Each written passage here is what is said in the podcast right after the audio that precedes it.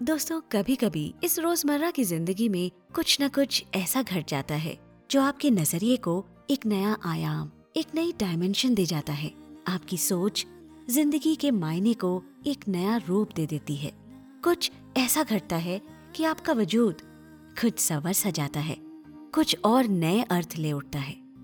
तो आइए ऐसे ही एक किस्से को सुनते हैं, हमारी सीरीज़ तेरी मेरी उसकी बातों के अगले एपिसोड में। Chartered accountant Jain sahab the identity of a visiting card कहा? सोच कास्ट पर।